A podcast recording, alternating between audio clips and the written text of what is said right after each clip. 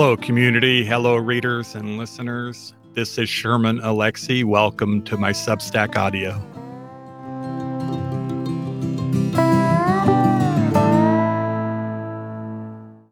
Childhood bullies.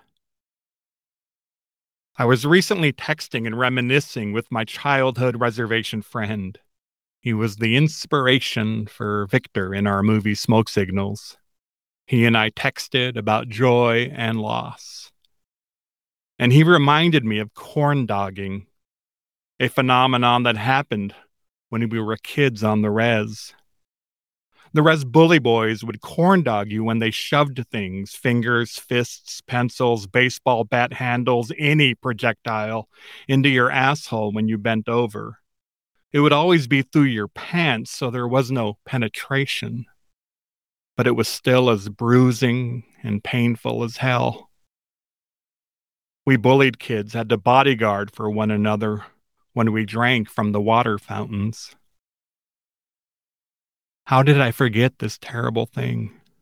Why did I forget this terrible thing? I asked other men, white and Indian, if this happened to them in their communities, in their childhoods and they spoke of the varieties of pain that boys exclusively inflict on boys. Everywhere you go, men murder men.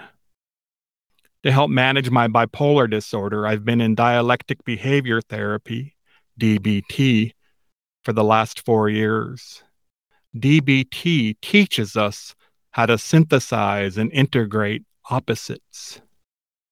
So I'm going to employ the opposite of rage and revenge and reach for retroactive empathy. Nearly all of the worst reservation bullies of my childhood died in their 20s. So here, I ask myself an unanswerable question, a question that I hope is kind.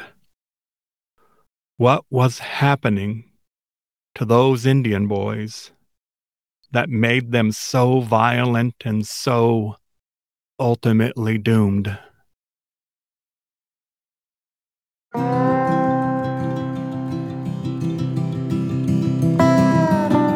This has been Sherman Alexie Substack Audio. Thank you for listening.